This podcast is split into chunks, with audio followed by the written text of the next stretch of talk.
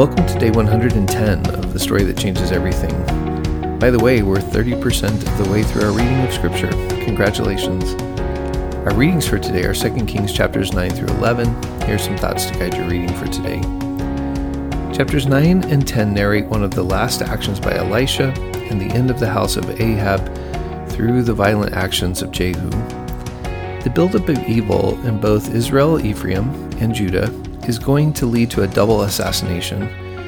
Elisha has one of the younger prophets anoint Jehu in private and gives to him instructions to enact judgment on the house of Ahab and on Jezebel for her actions against God's prophets. When the word starts to get out that Jehu had been anointed king, it appears in the text that the various officers and leaders Jehu encounters along the way have also had enough of the house of Ahab and so they keep joining Jehu's revolution.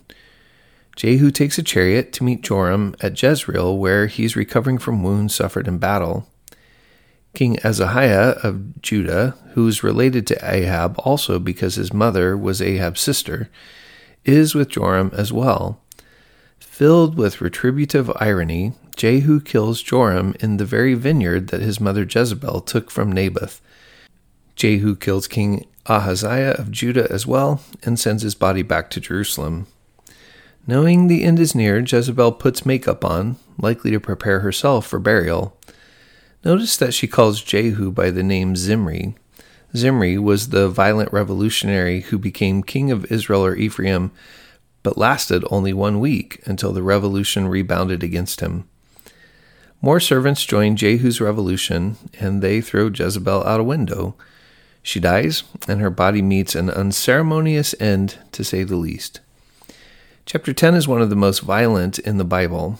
Joram executes a systematic purge of the house of Ahab by first having the remaining 70 sons of Ahab killed. He then kills the brothers of Ahaziah of Judah. The purge ends with the slaughter of all the priests and worshippers of the Baals. Perhaps as troubling as the murders themselves is the way the Deutero-historic narrator affirms the killings as a prophetic act of divine judgment. I suppose one way of viewing this text is seeing it the way that we might today view the end of World War II and the violent reign of the Nazis rebounding against them. I think of the end of a film like Schindler's List when the Allied soldiers break through the walls of the concentration camp and not only free those who've been oppressed, but also begin to kill those who've been doing the oppression. This text is violent, but it has that sense of the tables of violence being turned back against the powerful families that have ruled through forms of oppression and violence themselves. The Bible is not uniform in praising Jehu's actions, however. When the prophet Hosea has a child with Gomer, God has him name the child Jezreel because, quote, In a little while, while I will punish the house of Jehu for the blood of Jezreel, and I will destroy the kingdom of the house of Israel, and on that day I will break the bow of Israel. Unquote. So it appears that the later prophetic perspective, like Hosea's, is that although Jehu purged Israel, and to some extent Judah, of an evil group of leaders, it also filled the land with a violence that created more and more cycles of retribution and violence among the people. In the end, Jehu has a lengthy reign, 28 years, and his house replaces the evil house of Omri and Ahab. But still, he didn't get rid of all the idolatries. He may have eliminated the worship of Baal for a time, but the worship of the golden calves continued. Chapter 11 shifts south to Judah and sets up the story of the reform of Judah that will take place tomorrow in chapter 12 through the reign of Joash. Athaliah, Ahaziah's mother, when she hears of her son's death, creates a purge of her own and assumes power for six years in Judah. Jehosheba, however, rescues one of Ahaziah's sons, Joash, from his grandmother and hides him in the temple. After a few years, when it's time, Jehoiada, the priest, makes the young Joash king and successfully leads a coup against Queen Athaliah.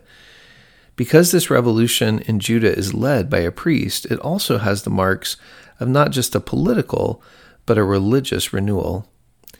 These violent texts for today remind me a bit of the dilemma Bonhoeffer found himself in when he wrote his Ethics and Cost of Discipleship. Bonhoeffer was a committed peacemaker and pacifist, but he found himself at a time when the German church had failed to stand with the Jewish people and against the violent fascism of the Nazis. He struggled to imagine how renewal could take place within his nation without a violent overthrow of Hitler. On the one hand, these texts celebrate the possibility of a renewed life of faith for both Israel and Judah, but on the other hand, they seem to recognize that changes made through violence are often short lived, and they continue patterns of brokenness in the world that more often than not end up rebounding on those that use them. In other words, to live by the sword usually means that one eventually also dies by the sword.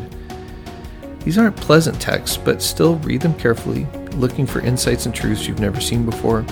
Journal your thoughts, prayers, and questions. And maybe take this opportunity to pray for those in our world who live each day as faithful followers of Christ, they live under oppressive regimes that constantly threaten them with persecution and oppression. Our readings for tomorrow are 2 Kings chapters 12 through 14. I'll talk to you tomorrow.